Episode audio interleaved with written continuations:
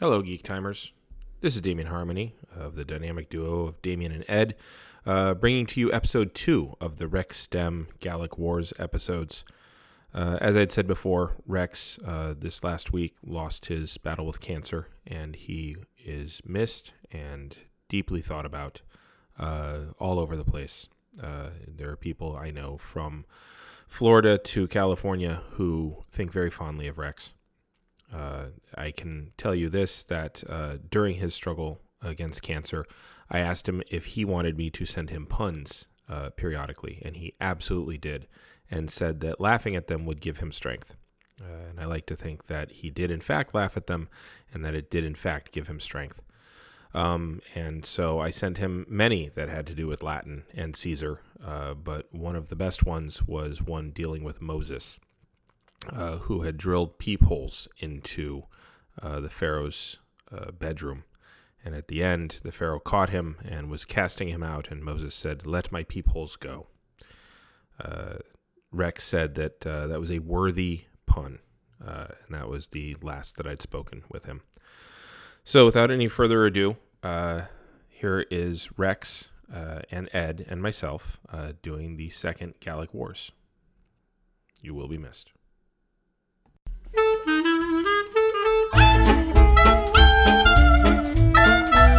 This is a geek history of time.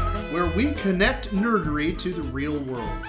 My name is Ed Blaylock. I'm a seventh grade world history teacher, currently dealing with one orphan eighth grade English section in the middle of my day. Kill me now. uh, and I'm a father of a 14 month old little boy. Uh, who I have already put a wooden sword in his hands, and uh, it's only a matter of time before it becomes a metal one. Uh, Damien, take it away. Yeah, I'm Damien Harmony. I'm a Latin teacher, formerly a social science teacher. Uh, I am a father of a nine year old and a six year old, both of whom got Swiss Army knives in the last three months uh, from me for no, they got it for Valentine's Day. Yeah. Um, and I gave them An appropriate Valentine's Day gift. How I agree. else are you going to cut out someone's heart? exactly, uh, and I also made them give me a coin. Okay. in exchange, uh, but as tradition demands. My children were both told all the rules. They had Okay. to parrot back the rules to me, uh, and I told them, now eventually you will end up cutting yourself. Do not feel shame in this. It happens. You're dealing with a knife. Uh, come to me. We will bandage it. Yes, uh, even adults do it. As Ed is holding up his fingers. Uh, interesting. It's not the same two fingers he normally holds up at me. no, normally that's just one. well, on each hand. Yes.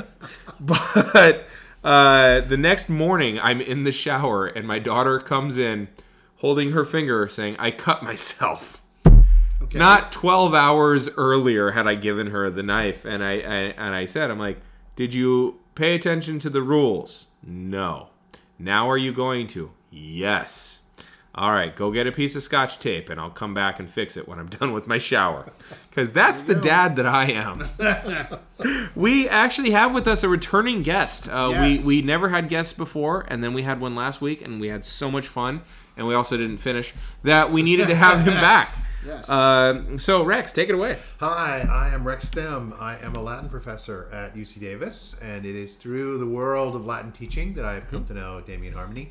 Uh, I do not have the cultural geekery that my, or my two hosts have, but I think I can help with this particular topic. a very great deal. And by the way, can I just add, go Ags. Yeah, he- Damn right. yeah. I like that I'm sitting this. across the table from two people who are related to a school that I never could have gotten into. Well, I couldn't get into it anymore either. so yes. age age gave me an advantage in that a long time ago it was not the, the it was not as elite as it is now. Gotcha. Uh, so last week we talked about um, essentially it's zombies all the way down.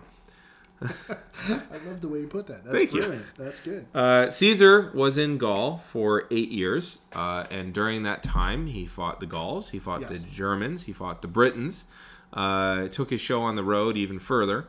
Uh, and while he was on tour, as it were, giving his greatest hits to all the Gauls, um, he, uh, it- which, by the way, gladius. His Yes. greatest hits with a gladius. well, I- most actually first with a pilum, right? Am I? You throw that Yes. first. yeah, that okay, first, yeah. yes. Yep. All right. You got three of them usually, so you throw them in Yeah. succession, Yeah. and that's actually just to get rid of their their shields. Yeah.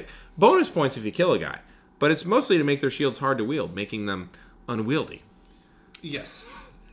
But I uh, I I throw little translation jokes up to my students, mm-hmm. so Oh, they have to yeah. translate, and mm-hmm. then they realize how bad the joke is. Ah. And one of the jokes I threw up at them uh, just yesterday was uh, their Vomitus. Uh, yes, Clearly. yes, Yes.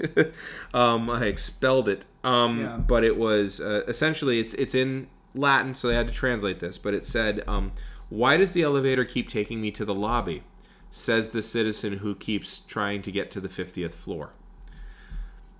And what I love about that joke is they have to be literate to realize how stupid it is, and you've already got your glasses off.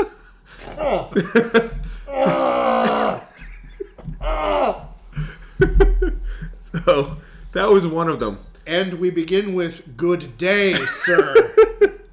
The other one is on their syllabus for the AP kids, no. and it's ad Rhenum, ad gallias, ad uh, cadendam res publicam. It's to the Rhine, to the Gauls, till the Roman Republic falls. Okay. All right. Ah, ah. Yeah, I got a point that's back. A point right there. Yeah. there. That's I like that. It's from That's a good. very dirty and nasty rap song from the early 2000s. Uh, I've I've changed the lyrics, but I've kept the rhythm. So Gotta have the rhythm. you gotta have the well, rhythm. and the rhyme actually is very similar. Yeah, So yeah, it's- it's actually, uh, but God, that's bad. it is. But it Ugh. kind of kind of works with this, Yeah, it because kinda- it was why kinda. Caesar was in Gaul, yeah. Well, yes. ostensibly. Yeah. But as we found out last week, uh, he is not in fact in Gaul uh, just to advance his own career. He's in Gaul to protect Rome. Yeah. From from what you have uh, Clearly uh, proven? clearly clearly Yes. proven, and and very astutely Mm-hmm. uh, uh, found the evidence for this. This is actually a, a truly apocalyptic level threat. Mm-hmm. Um so I I pick up where we left off. I wanna- Sure. wanna I think we really have to give a lot of credit to Caesar as a writer. Yes. uh, because of the the skill with which he drops these important clues Mm-hmm. into the narrative, and many parts of the narrative really are just straight up Caesar uh, military narrative. This is what Romans do in a foreign land. Sure. uh, and yet he does cluster. Mm-hmm. Significant differences in places where you can see that there are multiple audiences possible Mm-hmm. for the story that he is telling, and that can explain, I think, why we see things that Mm-hmm. that we think people should know about, because this is what Caesar would have expected. That certain readers would have seen what was going on. Oh, absolutely. So we left our story last week with our uh, Ambiorix, um, a chieftain uh, alongside Indutiomarus. Um, Ambiorix of the. I'm blanking. Is he from the Eburones? I believe I so. believe so. Because Indutiomarus was. No, Indutiomarus was of the Treveri. so Yes, yes, yes. he is of the Eburones. Yes. Uh, inside baseball, basically. yeah. But uh, he's one of the northern Belgic tribes. Okay. Uh, and- Who are Celts? Yeah. Okay. Um, technically, they're not. Actually, they're called the Belgae in Book One, and he talks about the center part of Gaul, uh, who in their own language are called Celts, but we call them the Gauls. Okay. Uh, so technically, uh, the Eburones might be northern Celts, southern Belgae. I'm not quite sure where the overlap stops. Okay. Um, but I'm, it, it's I'm, yeah, I'm speaking the anthropological, linguistic, Oh, yeah. Celto yeah, speaking. yeah. Yes. Uh, in fact, Ambiorix, I believe there's a statue of him in Belgium. Um, uh, the the Bel- the Bel- Belgians uh, have Okay. some Oh, yeah, well, there's yeah, there's there's a great deal in in modern Belgium Mm-hmm. as, as part of their nationalist phase. You know, when Germany was busy talking about the Germans, and you know the French were talking about Mm-hmm. Big Chuck um, and the Franks Mm-hmm. uh, within Belgium and within you know other parts of France Mm-hmm. uh, and into Britain. There was this resurgence of of uh, hagiography, as you say, Mm-hmm. for the heroes of each nation's Celtic past. Right. for the Belgians because a lot of archaeological evidence has found a great deal of very early Celtic stuff Yes. around that, that part of Europe. It was a very big deal for their nationalist movement. So it doesn't Yeah. surprise me at all that there would be a statue to oh this sure, guy. Ambiorix. Uh, he left to go fight the zombie horde. Now remember, Yeah. he'd attacked the Romans to try to get his grain back. Yes. lost. because his people insisted we got to fight him. Right. And he's like, ah, we're gonna lose, but okay. Uh, so then he loses, declares a parlay, Okay. spills the beans on everything. Yeah. Uh, lets the Romans know exactly what's going on. The Germans are coming across. They'll be here in two days. Get out while the getting's good. You can leave through my territories. He promised safe passage to them. Uh, which, if you've seen The Godfather, you know that that's a bad sign. But I actually uh, say that um, he he was honest. He was being true to him. He was their ally. Uh, he voluntarily gave grain.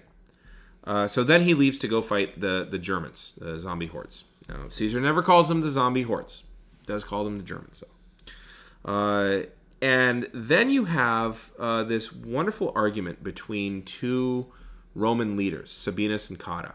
Sabinus says we got to get out of here. Cotta says no, we stay because Caesar didn't tell us to leave. We got to get out of here. They're coming. No, we're fine. Did you hear what he said? We have got to get out of here. The only chance we have of safety is in speed, and we're spending it arguing. Cotta says, We just beat them, so clearly we're gonna be fine.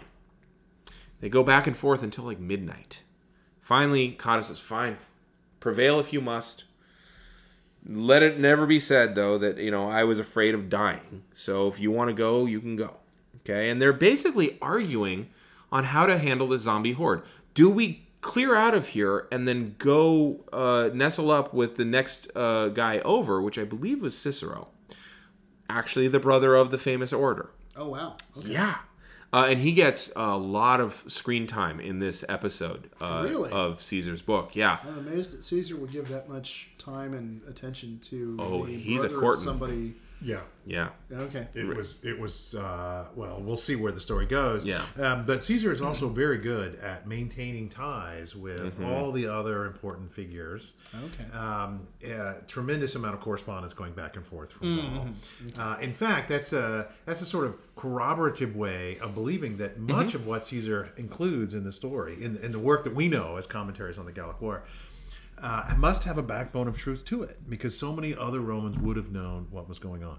We have we know that Quintus is writing letters to, to Marcus, his brother, and vice versa, and we know that Cicero and Caesar are exchanging letters.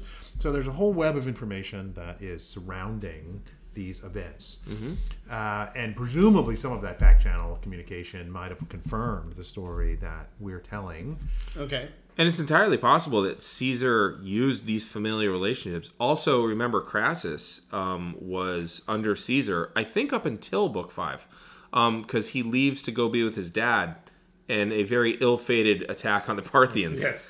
I mean, uh, it just doesn't go well for either of them, uh, and uh, ending the triumvirate, destabilizing the yeah. stool. Um, uh, but uh, he has Terrible these. when that happens. You got to be careful about the water you drink when you're out of the country. I said good day, sir. Am I doing it? So, uh, but it's also possible that like the correspondence that didn't survive, but Uh-huh. must have happened, brothers writing back and forth to each other, family Yeah. members letting each other know what's going on, could have been much more explicit in what's going on, which would have maybe even given a cipher to the Senate of like when he talks about these people, he means this thing. Mm-hmm. Don't know, can't really get into that because that's not evidence. yeah. But it does stand to reason that it is a We potential. Yes. Okay. So Sabinus and Cotta are arguing. You could say one is being cowardly and wants to get out of here because he's afraid of the Germans, or he's saying we have to get out of here because we can't stand against a zombie horde. And Cotta is saying we are the last bulwark in this neighborhood. Not for another hundred miles is another camp. Uh, we have to make a stand, and they go back and forth as to what the best defense against zombies might be. One way you can tell that this story is different is that two books, two years ago, and two books ago in Caesar's campaign, Sabinus is actually in uh, Aquitania, somewhere down in the southwest part of Gaul, and he uh, ends up with a small one legion fighting a very large force, and effectively gets besieged and hunkers down and ta- lures almost the the Gauls into believing that he's afraid of them until they come up and and let their guard down, and then he rushes out and and drives them off and kills a great number of them. Okay. So he is willing to undergo siege conditions. He Yes. is willing to be strategic. Yes. Uh, he's excellent at recognizing how to deceive an enemy and how to use messengers back and forth to deceive an enemy. He's very good at that. And yet, in this situation, he clearly is scared shitless and doesn't want to have this fight. yeah. Okay. So This, this makes sense. now see to the people in the forum, they would understand. Yeah. Same guy, same situation, Right. totally different reactions. Right. Yeah. This is because the enemy is different. Yes. Okay. This now makes again, to the people in the forum, they would be like, "Oh, he's lost his nerve. It's been too long." Yeah. and so you have a clear uh, dichotomy, Yeah. right? Yeah. Uh, but it's like Rex said, this is a very different fight, and so the people in the forum aren't hip to the fact that it's zombies. the groundlings don't understand the, the They can't. implications of what's going on. They can't there would be riots in the streets? Yeah. Oh, There already will be the next year when uh, uh, Clodius gets killed. So, uh, so they thought they had two days. By the way, so stretching into midnight, not a big deal. They start to pack up all their luggage, just all the stuff that they'd won in Gaul this whole time, the, the from the fights of like you know taking from normal folk. Um, and uh, so they, they they pack up what they can, and they decide what they're going to leave and what they're going to keep. Right. Okay. Uh, and they are they are uh, they pared down their luggage train as best they can, but they leave with all their luggage practically, not all of it, like half of it. But still, they're not running for speed. They're getting out of there, not expecting to come back. This this, place is this forfeit. is an orderly withdrawal Mm-hmm. for a for a long period of time. it or should be. Yeah. But what happens uh, about a book later, chapter later, is they're ambushed. The Romans think they've been betrayed by Ambiorix and the uh, the Gauls, the Eburones. Um, it's possible that they're ambushed by Ambiorix. It certainly reads as though they've been ambushed by Ambiorix. Um, they're ambushed maybe two miles out from their uh, from their camp, uh, and uh, they basically get into a valley. And they're stopped at the front, they're stopped at the back, and they're just rushed into. It's it's it's bad. And what they do immediately is what all good Romans would do. Um, but for once, Roman strategy doesn't bear out. Caesar points this out, by the way. He says a normal thing to do in this kind of battle is to to go into a, a circle, a globe, uh, essentially a, a shield, you know, a shield, Rounded circle. shield Yeah. wall. Um, and it doesn't work. And he even says this is not anything that should be held against them. They did all everything they should have done. Well, against normal folk, that would have been enough. It's Romans. We win all the time. Is kind of the the tone that that happens. But the strategy that the uh, the Eburones employs is decidedly different than most Gallic strategies. Um, they are they attack uh, essentially like two miles, so that's about two to four hours into the night. So it's about three or four in the morning, maybe dawn. Um, and they uh, attack by rushing in and then pulling back, and rushing in and pulling back, and rushing in and pulling back. But there's there is an order to what they're doing, but it's very surgy. Okay. And then on top of that, they are just raining down darts. And I'm not talking like darts that you see at a pub. I'm talking like the plumbata darts, like the the darts that you were shocked that they were that big in in uh, Dungeons and Dragons Yeah. or AD&D. Like that's Yeah. what a dart is. That's what. It, yeah. lawn darts. Yeah. They're yeah. Yeah. So it's Small javelins. Yes. really, is what they are. feathered javelins too, Yeah. you know. And and the thing is, they're raining those in, and they're attacking and withdrawing and attacking. And so what they do is they draw Romans out, and as soon as the Romans come out in a in a phalanx or, or a maniple, then they just swarm them, and they also attack the weak parts of the circle. And then the Romans withdraw, and they attack them as they're withdrawing, and it's just this constant back and forth, and it just does not end. It's unending. Um, in case people didn't know what does not end means, I guess. Uh, it's a confusing strategy, but it is not a mindless strategy, Okay. which is odd. And it's also not a Gallic strategy that we've seen. Uh, because again, they just they sieged them before, and this time they're pushing back and forth. Can I interrupt there? Please do. So, uh, also in the debate between Sabinus and Cotta, when Yes. they're when they're trying to figure out if they should stay or go, uh, it is just dropped that Ariovistus is dead. Mm-hmm. And if you remember from the last episode, Ariovistus was the original German, well, the first German, mm-hmm. so-called German figure that Caesar fought in the first year of the war, and turned out to be a, the leader, the mm-hmm. king of some sort of zombie horde. So- and yeah. Caesar has been spending the intervening years looking for him, or what animated him, or how he became to be what he was. And is at this moment that his name appears again for the first time In three books. in three books, and Yeah. we hear suddenly that he is dead. and that the Germans are really upset about it. Hmm. So weird, weird, just name drop there. Yes. Now, so when you see yeah. this unusual attack, Right. then you start to realize that there might be a connection to the sort of sequence of events that we had back in. Okay. Why else would he Okay. have mentioned him? Yeah. Now, uh, some fun details, and and my students, I teach this to them every year because it's part of the AP curriculum, but uh, which is a nice little overlap that we have. But there's some fun details. There's a guy named Balventius uh, who gets skewered through each leg. I don't know if he gets one dart in each leg or if a javelin goes through both legs. Okay. Either he's foosball,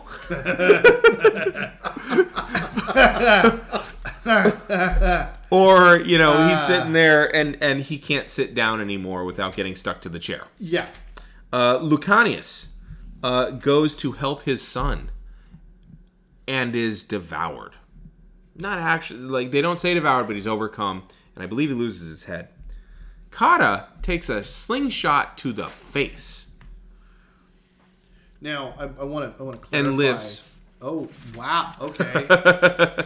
wow. Yeah, That had to leave a mark. yeah. Uh, To clarify, to clarify for the audience, uh, as as as a weapons nerd, Yes. um, when when they talk about a slingshot in this context, we're not we're not talking about a kid's toy. Mm-hmm. Yeah, Here, not Little we're- Rascals. we're- no, we, we what we're talking about here.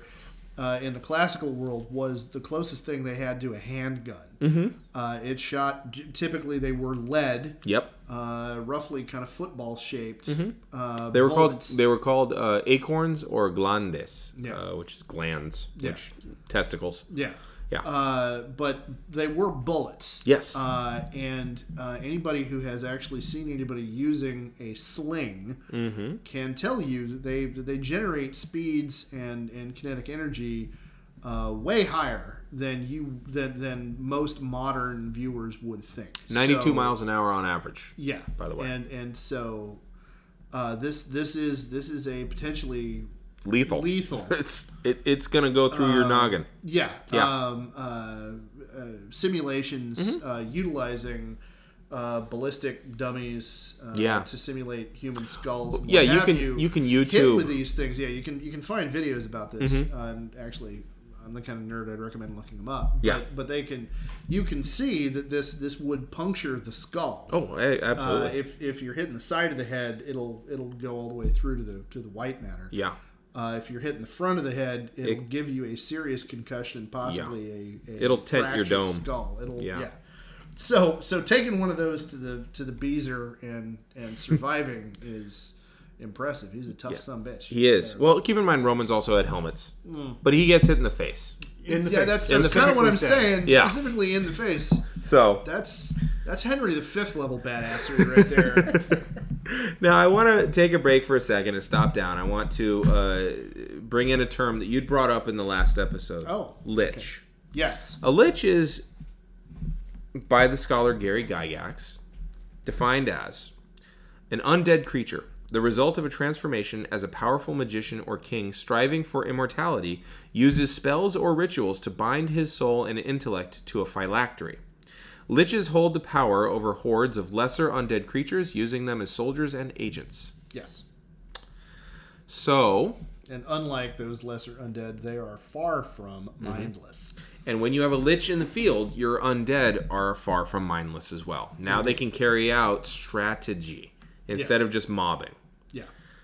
So, uh, Ariovistus is a lich. Um, well, no, I'm sorry. Uh, Ambiorix is a lich. Yeah. He never explicitly shows his face. And Sabinus calls for parley. He actually sends a, uh, I believe, a Spanish interpreter named Pompey. Huh. Just a fun little way for Caesar to throw a little extra shade at his former son-in-law. By the way, Julia has died by this point, Oh, okay. and he decided not to marry back into the Caesar family. So Beginnings of the fracture. yeah, Caesar is throwing just a little bit, just a little. Hey, he sent his, and he names him, and like he doesn't name hardly anybody unless they get killed, and he names this guy as going to Ambiorix and asking for parley, uh, and Ambiorix says, "I will allow parley." Uh, and now uh, I want to talk about lich magic for just a second. Um, you can influence the living as well as the dead. You have very powerful magic. Uh, and Ambiorix, uh, in in the book, he talks about how Ambiorix kind of um, convinces Sabinus. By the way, Cotta says, "I'm not going to parlay. I don't go to armed enemies." Hey, having taken a shot to the face, Yeah. he knows the score. Yeah. Uh, he knows they're going to lose, uh, so- and he's going to die a Roman. Sabinus is trying to save his men. He's still trying to get word out. I think it's possible that Sabinus is actually delaying so that messengers can get further away. Uh, but that's me wanting to see the best in folk. Uh, but he uses his magic to force the Romans to throw down their arms. Sabinus takes a bunch of centurions with him, and uh, Ambiorix says, "If you throw down your weapons, I'll talk to you." No Roman speaks with an armed enemy when they're not armed.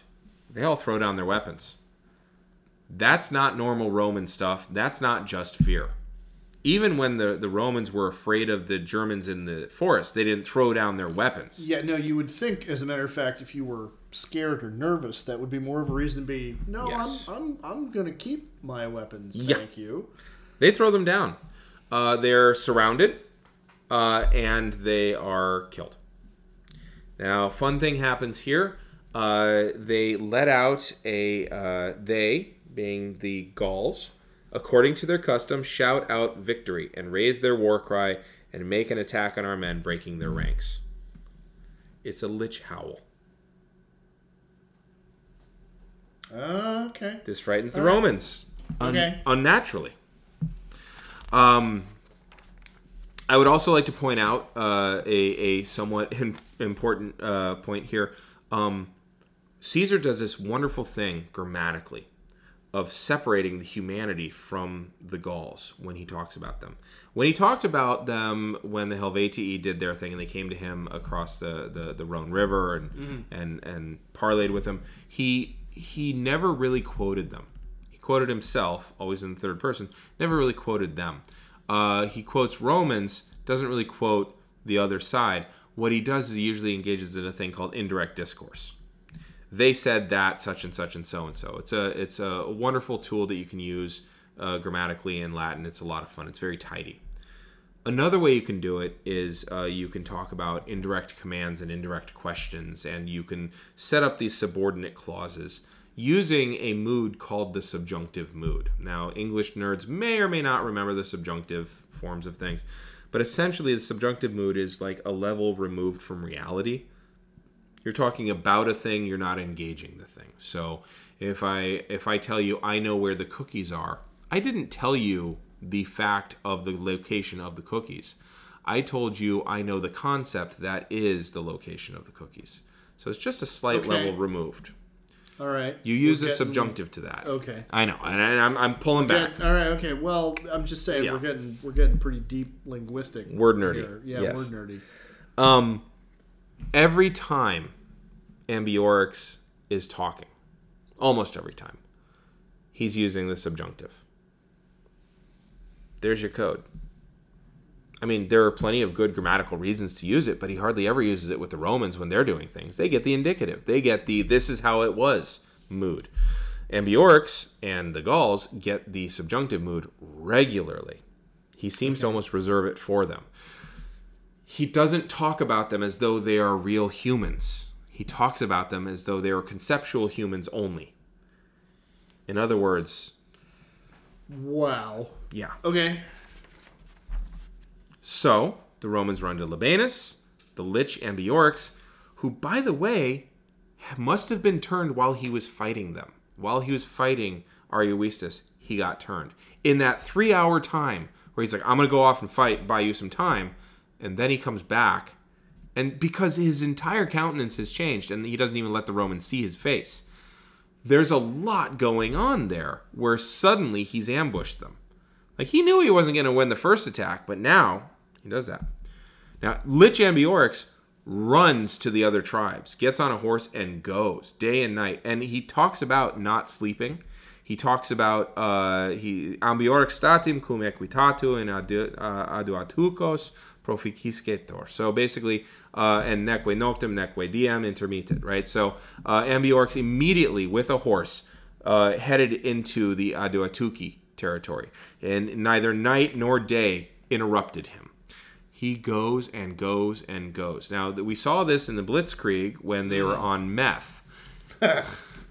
he doesn't have Yes. meth. Yeah, he doesn't. He, He also doesn't have right. He doesn't Yeah. also have a need to sleep though. Dexedrine. Yeah, Dexedrine, Excedrin, little, yellow, different.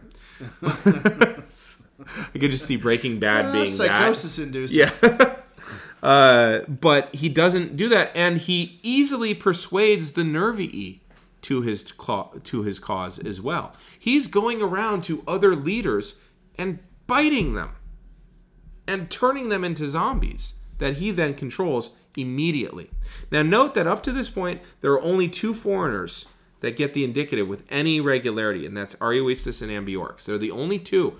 All the hordes move in the subjunctive, and even they are getting less and less of the indicative voice. He infects multiple tribes. He begins the big attacks. Uh, he gets the Centaurones, the Grudii, the Levaci, the Pleumoxi, the Geidumni, uh, and everyone who's around. And he uh, he gets them to uh, convene on Cicero's headquarters. And of course, the Seventh Legion, who is always out foraging, their bait. Uh, they always get attacked while they're foraging. it's a trope.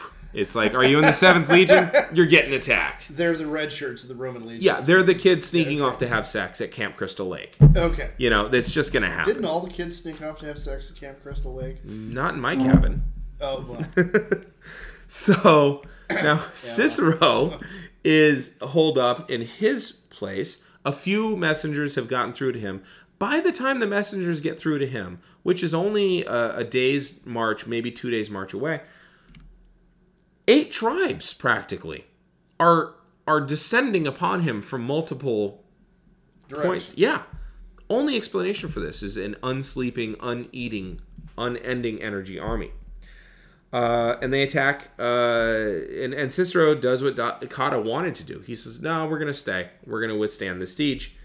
Everybody works really hard to be safe. Now you have the success story of Book 5 of, of Cicero.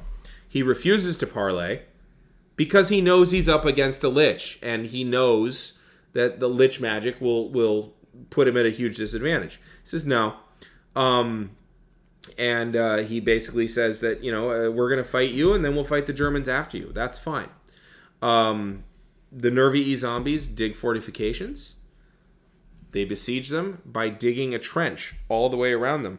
Um, but as they had no supply of iron tools which are requisite for this service, for in less than three hours they completed a fortification of 10 miles in circumference. They dug a ditch 10 miles around these guys in the winter in northern France without iron tools. Yeah, that's bone fingers right there. Yes. That's pretty conclusive. I Yeah. I got to tell you. Now you've got a week long attack on Cicero's guys using Okay. fire. Really? Yeah, they they're big That's on not something you see usually. No, no, uh, it's not. Uh, although the Gauls were fond of like putting pots of clay on fire and then throwing Yeah. them into forts because they knew that the Romans were using uh, Gallic thatch roofing easily to catch on yeah. fire. Right. Cicero's guys keep weathering the storm. They keep fighting and fighting and fighting. Uh, they are sending messengers out as often as they can, and every time they do, the Gauls catch them and torture them to death in front of the the, the Romans. So not only is your message not getting through, we're sending a message to your your runners next Yeah. time. You don't want to run out here. Uh, but think of the cruelty that that is. You know, back then people were cruel, but wow. Uh, Labienus stays put. Uh, Caesar actually gets finally they get message through to Caesar. Um, and he he does. this is a guy uh, that is uh, promised great rewards if he can get through, and so he has to go out amongst them, um, and he wraps the note around a spear. And the note's written in Greek letters, by the way. Fun fact: Okay. not not Roman letters, because if you were a Gaul who had been helping the Romans, you may have learned Roman letters. You ain't learning Greek letters. Okay. The only people that would have that would be the Celts, or I'm sorry, not the Celts, the Druids. okay. Druids aren't part of this. They're exempt from war. Okay. So he sends them with Greek letters saying, you know, send help. um, wrapped around a spear. Uh, this messenger manages to get through because he is uh, dressed as a Gaul amongst the Gauls. I'm thinking he probably smeared the blood of other people on him and kind of stumbled and shambled about, looking like the undead until he was far enough to the back ranks, and then took off. Okay. Labienus, uh, Caesar gets the note, says, Come help. And he turns to Labienus, his favorite guy, and he says, Can you supply any troops? Or do you need to stay put? This is a wonderful moment because Caesar shows that he trusts his men completely. Labienus says, I, I don't have any troops to spare. I'm sorry. And Caesar says, All right, cool. And let's get going. Okay. Uh, Labienus is the southernmost. Um, well, not the southernmost. That's Roscius, but he's the southernmost in that longitudinal line. Okay. Roscius is like you know two time zones over basically, but Okay. Labienus is the southernmost outpost in central Gaul. If he falls, there's nothing stopping this horde from going across the Alps. Okay. So Caesar says, "You stay there. That's fine." Uh, Labienus uh, stays put. Caesar hurries as hard as he can. Uh, now the rest of Gaul, and by extension Rome, fighting him over there, so we don't have to fight him over here, uh, needs to be protected. And Caesar puts all hope in speed. Uh, now, when you're going against an army of zombies, speed is kind of your biggest weapon. So he moves as quickly as he can. Uh, the Lich King realizes that Caesar is coming to attack. He turns to attack Caesar. Um, oh, uh, and, uh, there's still the horde that's attacking uh, Cicero. And uh, there's even a wonderful quote, and it says, Some began to pull down the ramparts with their bare hands, others began to fill up the trenches. Wow. uh, Caesar shows up, uh, fights them off, uh, and and essentially uh, chases them away. Ambiorix leaves, cedes the field, uh, and Caesar doesn't follow him. He's realized that they're the zombies, and he is not equal to the task yet. So he seeks mantelets, fortifications, and he is surprised um, that he never fought Gauls like this before. One reason is that Caesar has spread his legions across Yes. uh, a whole region of Gaul. So he only has, I think, two legions with him. Yeah. And then now that he's found what he's Hmm. been looking for all this time, Mm-hmm. he realizes that he doesn't have his forces centralized enough to go ahead and and face the challenge. There's also, I think, uh, Mm-hmm. a development in Caesar's own understanding of who he's fighting. Mm-hmm. Back in the episode with Ariovistus in the first book of the war, uh, you don't see the kind of strategy, the kind of group recruitment that you get Right. in this episode. Um, and it's it becomes clearer to us anyway that we're dealing with a lich king and not simply somebody at the front of a zombie horde. Now you kind of had the hints about that last time when Yeah, we talked about yeah. this, um, but Caesar again seems to be revealing the scale of what he's got to deal with step by step. Mm-hmm. Okay. So the first time you meet the zombie horde, they really do run at the Romans. Mm-hmm. They they cut them from above, and then they retreat, and that's the end of that episode. But here, as Damien was describing, you see them. Uh, you see parts of the legions moving out in units, getting attacked, forcing those units back. You see mm-hmm. a concentrated strategy. And when Ambiorix defeats that first legion, he's then immediately ready to go recruit others.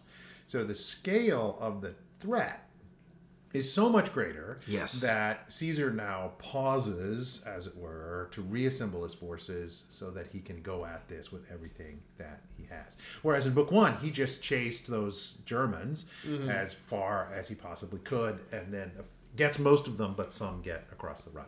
But this is going to be this is now blown up in a much more dramatic way, what he feared would happen effectively has happened. This this is a full blown breakout. This Yes. is this is a directed mm-hmm. breakout. Yeah, yeah, and it's not. It's it's a breakout would be Pandemic. nice. Yeah. This yeah. is way Yeah. more. This is Okay. a complete Yeah. regional Yes. infestation, or Yeah, whatever yeah. the Yeah. term would be. And like you said, directed Yeah, by a yeah. malevolent intelligence. So Caesar's going to have to change the way that he fights. Yes. And he sees that Ambiorix is the source, or at least he thinks he is. Uh, because Ariovistus is reportedly dead. Okay. Yes. Right? We yeah. So and, and the That got- arrival that of Ambiorix is when we learn that Ariovistus is dead. Yeah.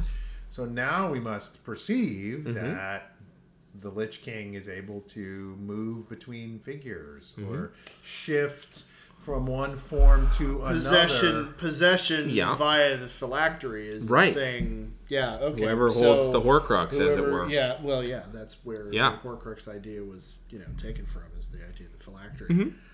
Wow. Mm-hmm. Yeah. Okay. So, and or uh, he knew that his time as Lich King, he his job was to transfer it to a Gaul amongst the Gauls, and and it could well be that uh, Ambiorix thought that he had killed him. I still am down for the idea of Ambiorix being a very valorous man, uh, who then was infected Possessed. and yeah defeated and possessed. possessed. Yeah. Uh, by by uh, Ariovistus. But again, look at Caesar's method here. Yes. Uh, he's he's identified Ariovistus as a figure like this, Mm-hmm. and then we now realize in the episode that Ambiorix is this figure. Yeah. and he's leaving it for us to recognize that somehow the the the title has been transferred, Mm-hmm. and that has happened when we see the escalation of the whole crisis. And so, the- so this is the senatorial level dropping of the hints. Yes. yes, For, yes, for those of For us, those of for us those of us who are in the know and can see. understand some of the lore, Right. to be able to, to figure out what's going on without again creating the massive panic and, and Exactly. my That you it's would the end of days from from the groundlings Right. the form. But the increased level of strategy, the sort of coordination among groups, that's how you can see that now Caesar realizes he's dealing with the Lich King. okay. Now he decides uh, that at the end of book five that he's going to stay in Gaul for the winter because the war has changed. Yeah. This is a new war. This, like everything prior to this, was pretense. Yeah. This is where it's starting to matter, and this is where he's really going to save Rome. Uh, Caesar tells the Gallic leaders uh, that for the first time, uh, he is certain uh, as to what's going on, and he tells them what his plans are after the winter. Uh, he said also to them that they'd better stay out of his way, and he kind of ends it with uh, the, uh, the the meeting says saying since he declared that he knew what was going on. Boom, done. I know what's up now. Get out of my way so I can do this. Now, Indutiomarus actually kind of rounds out the rest of the story. You remember Indutiomarus? Vaguely. Yeah, he's the Alice of Alice's restaurant, right? So he's he's the guy that uh, was for the Treveri, and Yeah. he's the one that originally warned Caesar. These guys are a real problem for us just out to the east of us, and he took him up to Britain instead. Oh, right, right, right. And he brought Indutiomarus back, and the infection was already in Indutiomarus's tribe. So Indutiomarus spends the winter trying to be, bring the Germani across. Anyone and everyone uh, that he can, he infects. Um, and he tries to call a council together to trap his neighbors into the infection. Uh, and he goes back to the torture motivation. Uh, Labienus beats and kills Indutiomarus. Finally got one of them, right? Okay. But he's not the BBEG. no. He's one of his lieutenants. But he brings his head to Caesar. Specifically his head. Now, this allows Ambiorix and his zombie horde to escape, by the way. And there's a wonderful quote at the end of 558. Uh, Omnes Eburonum et ne- nerviorum quae conveneret copiae discedunt. Like basically all the Eburones and uh, all the Nervii uh, who had come together uh, as a large force head out Okay. and they uh, they they escape. So that ends book five. Book six. I mean, Caesar spends the first twelve chapters or so, um, essentially going what up and down the northern coast, right, hunting for Ambiorix.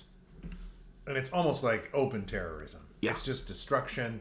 He destroys everything. He burns things. Lots of fire. Uh, he's attacking civilians. He is just hunting now Okay. for whatever he can find. Obsessed with Ambiorix. And in that sense, it's the least satisfying part of the whole story so far. Mm-hmm. Yeah. Mm-hmm. And you can see that Caesar is just so frustrated and he doesn't know what to do. But he does keep using fire because Yeah. he learned from the Helvetii all the way back in book one. Yeah.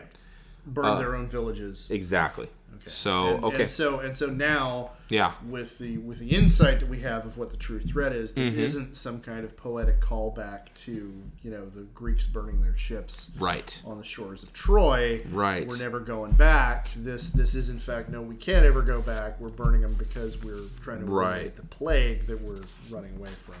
and it does have wonderful parallels to uh, the Vietnam War toward the end with the the strategic Hamlet program getting Mm-hmm. you know turning into we have to pacify the village to we had to burn the village to save the village, Mm-hmm. but that wasn't zombies. No. This very likely Clearly. is yeah. Obviously, Clearly. the evidence I mean, is there. At this point, I'm- exactly. I'm, I'm convinced this is gospel. I mean. You've got, you've got me sold. I'm telling you. So that takes us through book six. He never finds Ambiorix ever through the entirety of his Gallic Wars. Really, Ambiorix is elusive, gets, but gets clean away. No. Okay. Because remember that the Lich King need not stay in the same figure. oh, you're gonna ruin Vercingetorix for me, aren't you? No, Ambiorix will do that for you. Uh, so, uh, but you're absolutely right. Um, you have essentially one man who is able to unite all the Gauls with alarming speed in Book 7. Alarming speed. And incredible organization. And he sets up a, a hilltop town. And yeah, and brings all the people to him. Oh man. But all this movement attracts attention, and I think that he's gambling in the same way that Caesar starts to gamble. He figures if he can draw Caesar into attack him, he can wipe out the Romans in one swell foop, and then just head south and take over the entire Mediterranean. Okay. You have zombies swimming for days. Okay. So. Okay. Uh, the, the the quick and dirty of it is essentially that you have a lot of uh, skirmishes and a lot of fights going back and forth. Yeah. But essentially, it really does everything leads to uh, Elysium, right? Yeah. Um, I'm pronouncing that right. Yeah, it's Elysium. Alicia. Elysia, because Elysium is heaven. Yes. Yeah. Yeah. Hmm. And it's an A and not an E. Yeah, yeah, yeah. Uh, so uh, he he basically sets it up, and Caesar comes and besieges it. Right, Caesar is, Yeah. is going to contain the threat. Yeah. He And builds a wall, The threat. Yeah. builds a wall around it. Yeah. I will starve them out. He still doesn't fully understand how zombies work, Well, I mean, it, so I mean, there. but at least this way they won't get more recruits. Yeah, well, it won't get more recruits, Mm-hmm. and you know, in addition to you know the undead who are the the not beating heart of the army. Mm-hmm. Uh, I mean, there there were also. I mean, The death's I, I assume, yeah, I, I assume there were there were also, you know, civilians who were Trapped. not dead who were Oh, yes. trapped there. Okay, same. Well, that way you can replenish your ranks when Well, when the Romans yeah, okay. behead your your shock troops. okay. Yeah, No, and there's the horrible story of Yes. the so-called civilians actually mm-hmm. being sent out from Alesia to Caesar's lines. Right. And he recognizes that this is an infection strategy, mm-hmm. and he just literally blocks them and lets them sit there and rot yeah. Wow.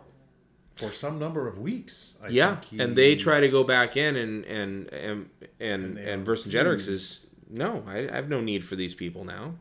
My my plan didn't work. By the way, there are a number of uh, parts where they talk about the amount of bodily fluids that are um, in like that are smelled and felt, and I mean the the sensory explanations of things in Book Seven is is incredibly high. Um, and uh, to the point where I believe he said that at one point it, it smelled like the worst kind of latrine there was. I I would have to go back and source that, but um, it really there there was a, a large focus on the uh, sensory aspects of this. Now, I think in some ways he played into Vercingetorix's hand because he's got all his soldiers in one spot Yeah. and suddenly out of all the places come 250,000 more Gauls. Okay. Caesar has to build another wall. You know, I find it interesting. We're talking about 250,000 more Gauls. Mhm. When there were 250,000 of the Helvetii who went missing Funny that. in the beginning, Mm-hmm. Yes. just that occurred to me. Yeah, Yeah. yeah. Okay. It adds I up. I think you're in the spirit now. Okay. Yeah. Yeah. I, Yeah. yeah. Okay. Carry on. So, yeah, Carry well, on. yes, they You- are. You have me. Yeah. I like it. So, Oh. oh, and Okay. it's it's getting dark and the sun is wayward. You know, they don't. Are you saying I can't sass you? Because I can sass you. So he builds a second Are you wall. done? Uh, mostly. because then there will be peace. Well played, sir. Uh, so he builds a second wall Yeah. To protect himself from the Gauls while he's besieging the other Gauls with another With wall. the first wall that Yeah. he built. So he's got a wall, Okay. a Gaul, a Gaul, and a wall. So, Yes. and it, it's Okay. it's really upsetting to them. So it's very quite galling to them, and it takes a lot of gall wondered for how him to long do it was this. going to be before you went to that Yeah. particular set of god awful puns. Okay. They were long, all of them. So Ah, uh, he's built a second wall, and there's some breaches in it. And there's this moment where he himself goes and fights that breach. He realizes this is it. It is literally victory or death. There is no escape for him. There's no escape for the Romans. And if he fails here, all of society, as he knows it, is gone. is, is forfeit. Yes. So On the other hand, Yes. he has the Lich King trapped Yes. within his walls at Alesia. So mm-hmm. he knows that this exterior force mm-hmm. really is just sort of the the extras of the whole mm-hmm. operation. And he can really remove all of them, take away the army of the Lich King, and actually retain the Lich King trapped the whole time. So I think Caesar not only realizes that this is the life and death moment, but it's also the way to flip the script back Yes. And take control of the whole story and get the kind of decisive victory Yes. that he's been trying to get This whole time. for seven Yeah. years. For all this time. Yeah. He rides with his scarlet cloak out to uh, with a bunch of horses, again going for speed instead of numbers, uh, and he uh, attacks the Gauls, who uh, actually end up in a retreat uh, because they're confused, because they they're not expecting him to wheel around behind them while they're trying to attack him on the front, uh, and uh, he gets them, he drives them off, he drives them from the field, and then he turns his attention to uh, Elysia short story of it is essentially he wins. It is a decisive victory. Um, and a decisive victory so much so that he actually captures Vercingetorix. And here's where I'm curious as to how you can defeat a lich without killing him. Well, you can't kill him because he's he's immortal. So you have to separate him from his phylactery, or you have to control his phylactery. Yes. Caesar gets Vercingetorix to kiss the Roman standard, gets Vercingetorix to to surrender. At some point in the battle, somehow, he has taken Vercingetorix's uh, phylactery. Okay. He keeps it with him for the next. How long does Vercingetorix live? Seven years. Six more years. Six more years. Because Caesar has other wars to fight Mm-hmm. against. Mundane people. Yes, Romans So, even. yeah. Yeah. Yes. Well, yeah. Yes. Cakewalk. Yeah. Next to this, uh, Vercingetorix is thrown into a prison and uh, doesn't die defi- despite the fact that he is essentially starved for six years. You know who can survive six years of starvation? The undead. Right. Okay. So even though you've got the phylactery that you're controlling the guy, he's still going to be living. Yeah. Well, it- he's still going to be motile. Yes. Animate. Yeah. eh, yes. Animate. Yeah. Good. Good Yeah. choice of word. Okay. so he has four triumphs in six days or something like that by the time he's done with everything. And i mean he saves vercingetorix for the end. Uh, and he has him strangled at the end of one of his triumphs. Um, now that's a normal thing but strangulation won't kill the undead. So my theory is that at some point, uh, while he's signaling for the strangulation, he has somebody kill, breaking the phylactery at the same time. The Roman people are never none the wiser, never the wiser uh, as to what he did there. Um, and it looks like Vercingetorix just gets strangled like any good Gallic leader would. And that's the end of the story. Romans never knowing how close to undeath their empire had gotten, how close to utter calamity humanity in Western Europe had had gotten. And, and- yeah, okay. And uh, so they're none the wiser. Uh, By this point, he's had all kinds of other political issues. The Senate is doing his bidding anyway. Uh, so it doesn't really matter what the story is. Now the story can be completely about his heroism.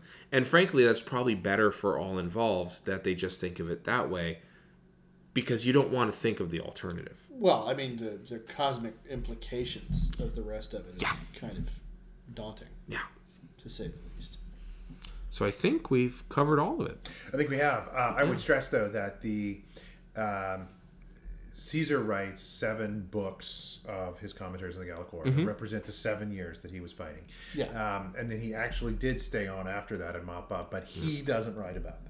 That's right. So the the work on the Gallic War that he writes ends with, I mean, literally the second to last paragraph Yes. is Vercingetorix coming out and sort of kneeling mm-hmm. before Caesar.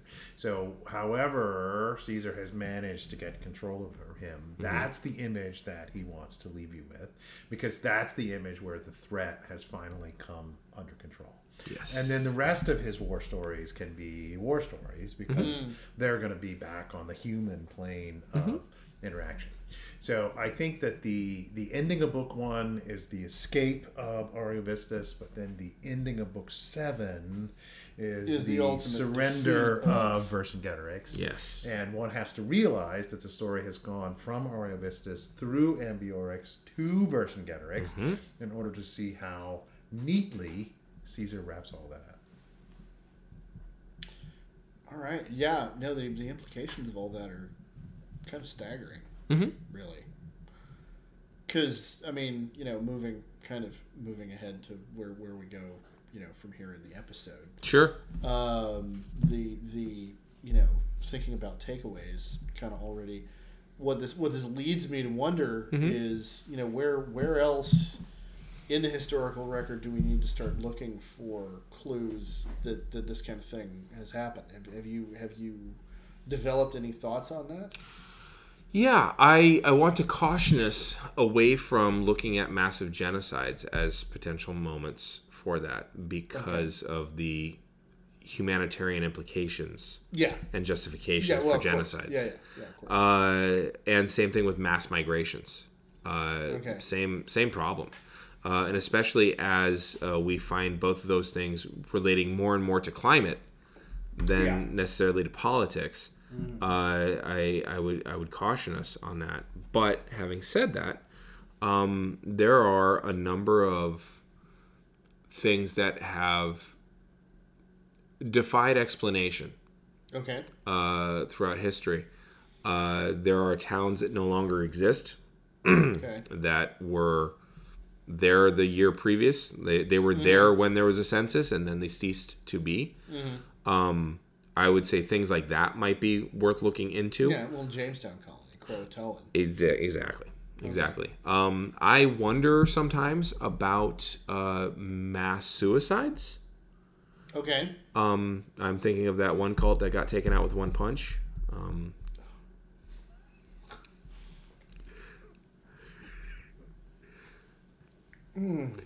Yes. That's not cool. Hey. Yeah.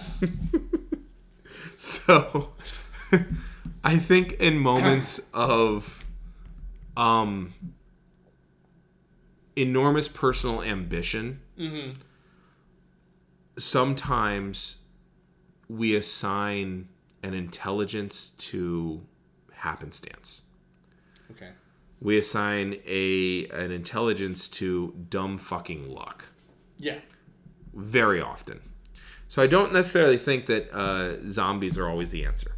Certainly not. Yeah. I do think though that sometimes the answer is way less organized and way less smart and clever than we'd like it to be. Because as historians, we look at history with a sense of inevitability. Of course, it happened that way, and we've talked about this before. Yeah. that that very often you, they didn't know at the time at all. The Battle Yeah. of Midway could have swung either way. Well, the Battle of Midway could have not happened. Right. Yeah. Uh, to to us, Yeah, it's that's inevitable. the way it happened. It's inevitable. right. But you know, had had one fleet or the other made a course correction Right. twelve hours earlier, Right. there never would have been contact made. there are those knife edge moments of history where nobody who's in it knows how it's going to Yeah. go and there's tremendous uncertainty Yeah. i think that's more the takeaway was that uh, personally i think having done this research how incompetent caesar was to the task and how he kept bird dogging it but he was wrong so many times and lucky for him he was right at the times where he needed to be or he was right enough he was right adjacent Well, yeah, he was he was he was right frequently enough. I think Yeah. I think that's that's one of the one of the things that we need to remain humble about when Mm. we're looking at historical uh, sources. You Yeah. know, everybody wants to assign genius to figures out of history, where you know who sometimes fall over backward into success. Yeah, who who frequently fall Yeah. over backward in success. Um, I mean, there's there's an argument to be made. I hate to be the one to bring this up, but you know, Ulysses S. Grant Mm-hmm. was a plotter. He was not. He was not a tactical genius. He was not a strategic genius. Didn't He- have to be, though. He didn't. Well, yeah, he didn't have to be. He was Mm-hmm. smart enough to recognize that that the balance had shifted from offense to defense Mm-hmm. And he was willing to spend the resources, which Yes. means lives, necessary to, to get final victory. Yep. You know, uh, everybody wants to paint Robert E. Lee as a, a strategic genius. He was He was- not an idiot. No, he was top of his class. Yeah, he was top of his class, but but he was not. But part of the reason he was top of his class was because they had such a draconian system of demerits. Yeah, And he kept his shit polished. like, yeah. Well, and, and he and, and if you and if you read what he wrote, if you read Right. about him, he was a a guy who operated within the system. He was a ruled guy. yes. and that was what the demerit system really rewarded, or the Right. merit system really rewarded at West Point in those days. Yeah. And so you didn't have to be the smartest guy in the room Nope. to graduate top of your class. You had to be the guy who polished his shit, who showed up on time, Mm-hmm. Right. Who you know was was an organization man. Yeah. By by contrast, MacArthur was at the bottom of his class. Yes, Yeah. yeah, and and But you're right. Robert E. Lee's strategies were uh, it really helped along by the fact that he was against McClellan. who, Yeah. who had who had a beautiful, beautiful army and was terrified of breaking it. Yes. Uh, so anyway, Yeah. the, the overarching idea is, you know, the the tendency for us as historians to want to paint one guy as a genius, one guy as an idiot. Mm-hmm.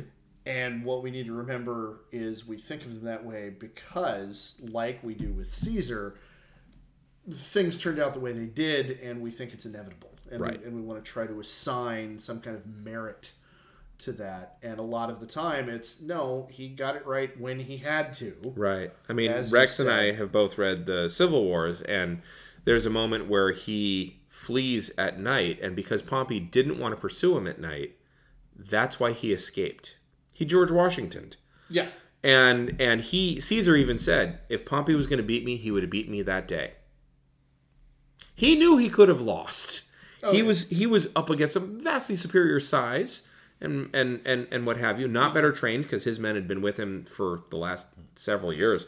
But um, you know, he got lucky. And he recognized that he got lucky. Augustus did the same thing. I mean, they used to say, "May you be luckier than Augustus."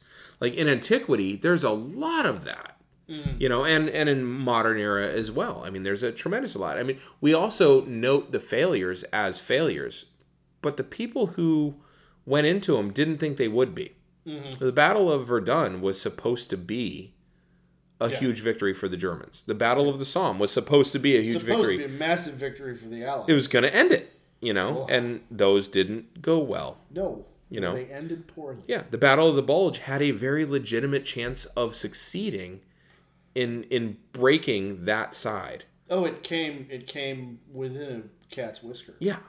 You know. Yeah.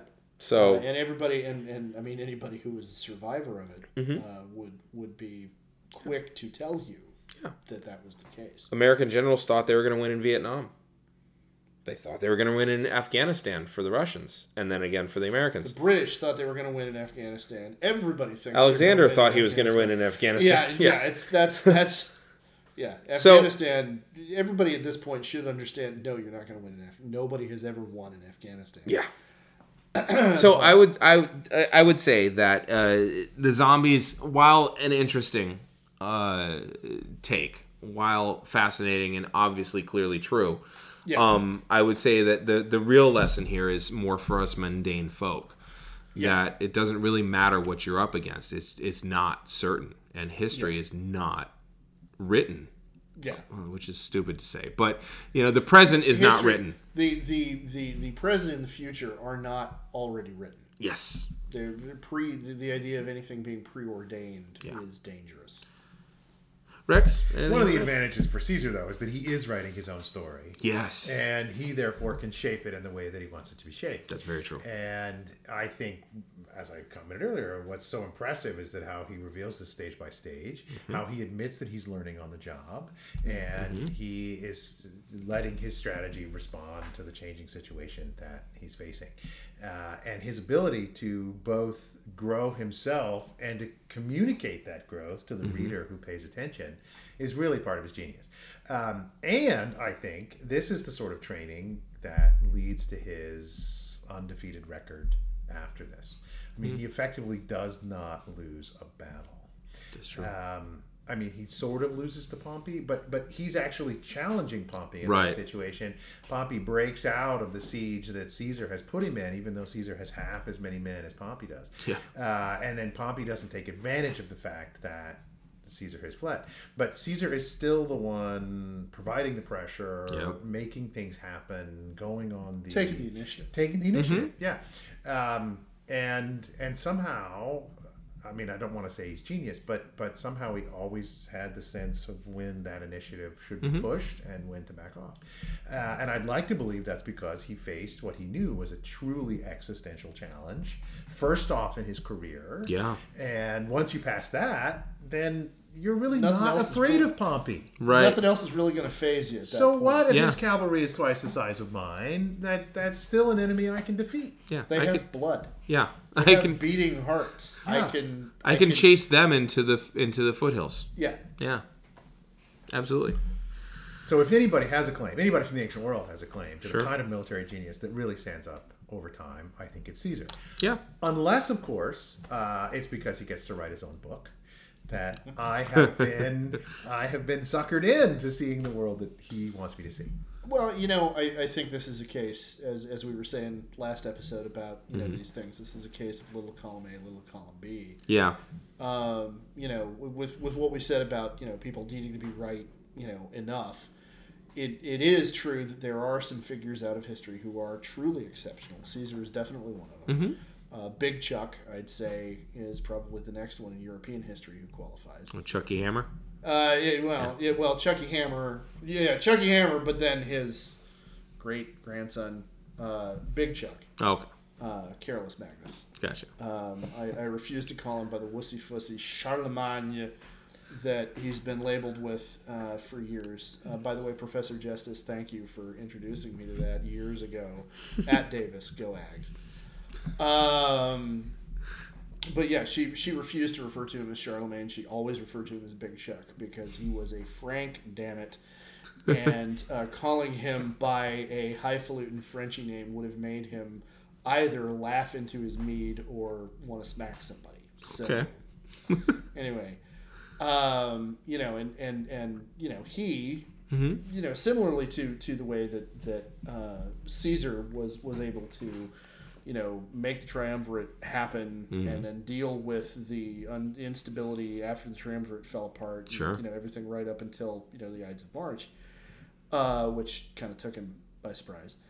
uh, he he had that level of savvy and that level of intelligence. Mm-hmm. Uh, Chuck, uh, you know, had the charisma and the uh, strategic understanding to build the military system that eventually became feudalism to Mm-hmm. defend his territory from the Norse, Mm-hmm. which was the biggest threat of his time. And you know, at some point we can talk about you know whether there's any evidence of them having been werewolves. I You like know, this. Uh, if you think about berserkers for Oh, half yeah. a second, this is Yeah. actually part of their own description of Oh yeah. the berserk frenzy. Uh, you know, but I mean, I'm, I'm going to have to go now. Now that you've opened my eyes to this, I'm going to have to go back and take a look at those sources. Sure. You uh, really with have to fresh read eyes. carefully. Yes, to yeah, get and, the and, and look right. and, and look at look at the, the stuff between the lines. Yeah. Yeah. Um, you know, I, I think the uh, the the Norse uh, and, and the Proto Norse uh, had had a much less uh, much less deft gift for the subtle Mm-hmm. than than than the Romans. I think I think early Norse is a much less uh, flexible uh, language than Latin in a lot of ways. But I, I think I think it would be worth uh, ha- taking a look at for sure. Yeah. Fun fact about Latin: there's no word for yes or no. Bullshit. No, there's no word for yes or no. It's kind of a no. There's a that's the least.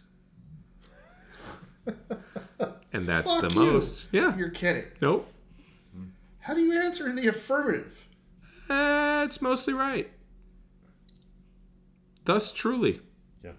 Or uh, that is the best of all the possible answers, is the implication. Or you just repeat the verb. Yeah, or you you just. do that? I did. Yeah. You just broke my brain.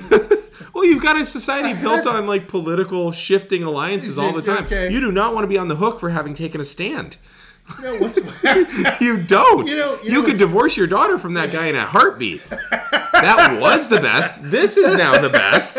We're good. you know Yeah. people people talk about the fact that you know in in in, in Japanese Uh huh. hai means yes, mm-hmm. and hi also means no. Oh shit. It literally means yes, Uh huh. but you'll be asked a question, and your response will be yes. But what you're telling them is no, oh, because wow. Confucian politeness is such a huge big Right. deal that unless you have sufficient rank over somebody, you never actually say yeah, which is no. No. Okay. You know, the, the, the, the circumstances under which you can actually give a negative are, are so limited Oh, yeah. that that you you have to be able like this this was the thing when we had our episode talking about the 80s and Right. terrified that the Japanese were going to eat our lunch Right. One of the things that constantly came up was we can't trust them because they say yes and, And they they're say no. lying. Right. No, they're not lying. They're being polite. You culturally bore. they're being polite, you Right. barbarian. you know, and and Yeah. yeah, The Romans but, don't but have- here's the deal. But here's the deal. They have a fucking word for yes, Romans don't and have a that. word for fucking no. They don't have that. No. And they also just just so you know, if they want you to do something, they have a way of telling you to do it. okay, They want you to not do something. They don't tell you don't do it. They tell you don't want to do it.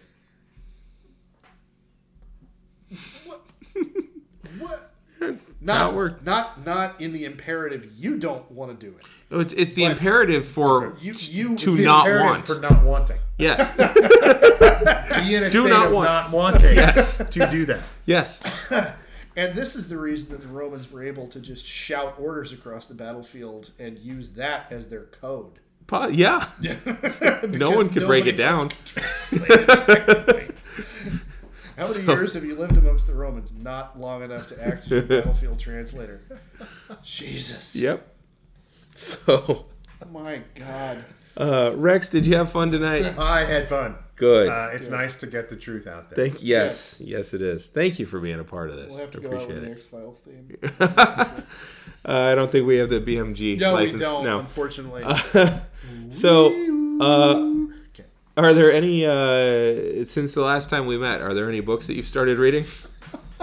Well, you know, I'm I'm going up to the redwoods uh, Ah. recently. Uh, I'm sorry, I'm going up to the redwoods in two weeks. Uh-huh. So I've recently been trying to read more about the redwoods, and I read Oh, this wonderful. this great book called Giants of the Earth uh, which is a compilation of writing about sequoias and redwoods since they were discovered in 1852 uh, up until relatively recently, when there was a whole lot of contention about the supposed last stand of the redwoods.